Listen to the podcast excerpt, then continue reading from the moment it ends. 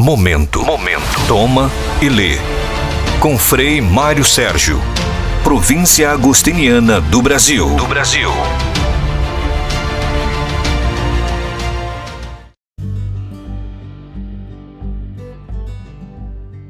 Olá, bem-vindos amigos. Hoje enfrentamos um tema essencial na espiritualidade agostiniana, o ouro do amores. Em um dos nossos podcasts, se não me engano, aquele número 8, tratei da definição de amor como um movimento, desejo e peso, tal como Santo Agostinho havia pensado. Nosso santo é conhecido como doutor da graça, mas também deveria sê-lo como doutor do amor, pois poucos falaram tanto e tão bem do amor quanto ele. O amor se direciona sempre para o objeto do seu desejo e é justamente aqui que habita o problema, segundo o nosso santo pois nem todos os objetos de amor devem ser amados. Ninguém está dizendo não ameis, não, serieis indolentes, detestáveis, miseráveis, mortos se não amasseis, mas amai, cuidado com o que amais, escreveu o nosso santo. Quando o homem se descuida e termina amando as coisas, ele acaba se perdendo e se alienando tornando-se como o filho pródigo da parábola. Em outras palavras, amando as coisas, o homem se coisifica. Daí surge a necessidade de amar retamente, e amar retamente, para Agostinho, quer dizer ordenar nossos afetos. É preciso colocar ordem nos nossos amores. Agostinho tomou essa ideia do livro Cântico dos Cânticos em uma antiga tradução que dizia: Ordenai em mim a caridade resumiu sua ética do ouro do amores, ou seja, do amor ordenado, nas seguintes palavras: Vive justa e santamente quem é perfeito avaliador das coisas, e quem as estima com exatidão, exatamente mantém o seu amor ordenado. Dessa maneira, não ama o que não é digno de amor, nem deixa de amar o que merece ser amado, nem dá primazia no amor aquilo que deve ser amado menos nem ama com intensidade o que se deve amar menos ou mais, nem ama menos ou mais o que convém amar de forma idêntica.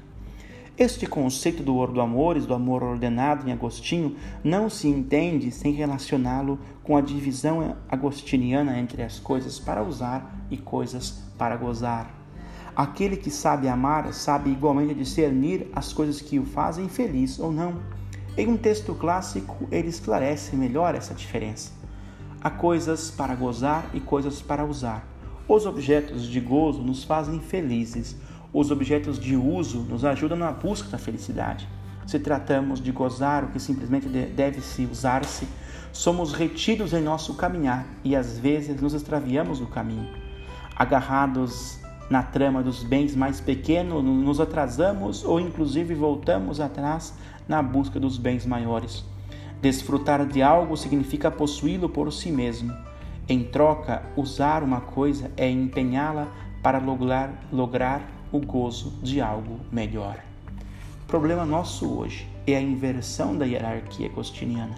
Amamos as coisas e usamos as pessoas só e exclusivamente, prossegue ele, devemos amar a Deus e usá-la das outras coisas. Na linguagem de Agostinho, as coisas do mundo são meios, instrumentos, nunca fins em si mesmos. Nossa miséria, inquietude e infelicidade se deve à triste confusão entre os meios e os fins. Amamos as coisas, inclusive as pessoas, como se fossem fins em si mesmos, quando são meios para amar a Deus e exercitar a caridade para com Ele. Deus em última instância, é o objeto do nosso desejo, e quando conseguimos amá-lo, como recomenda a Escritura, o homem mantém um amor ordenado. O ouro do amor nos ensina a amar retamente a criação, fazendo-nos usar sabiamente as coisas e aprendendo a amar unicamente o autor da criação. Aquele que ama o que não deve ou não é digno de amor abusa das coisas e assim se priva do melhor. Escreveu nosso santo.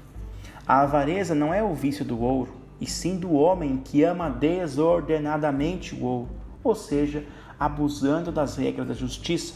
E nem a luxúria é um vício do corpo, e sim da alma, que ama o prazer corporal a ponto de esquecer-se das regras da temperança. Ipse fiti in bono malus et miser meliore privatus. traduzindo, torna-se mal amando as coisas boas e miserável porque se priva das coisas melhores.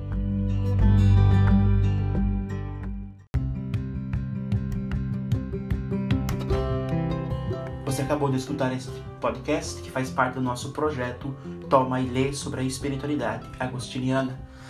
Quero dizer-lhes que durante 30 dias serão 30 podcasts diários sobre temas agostinianos e depois também tem, terão, teremos mais conteúdos. Fique conosco, fique comigo e também se você é jovem, tem um convite para você. Venha fazer parte da família agostiniana, venha ser um jovem de coração inquieto. Nos procure através das nossas redes sociais, o nosso contato.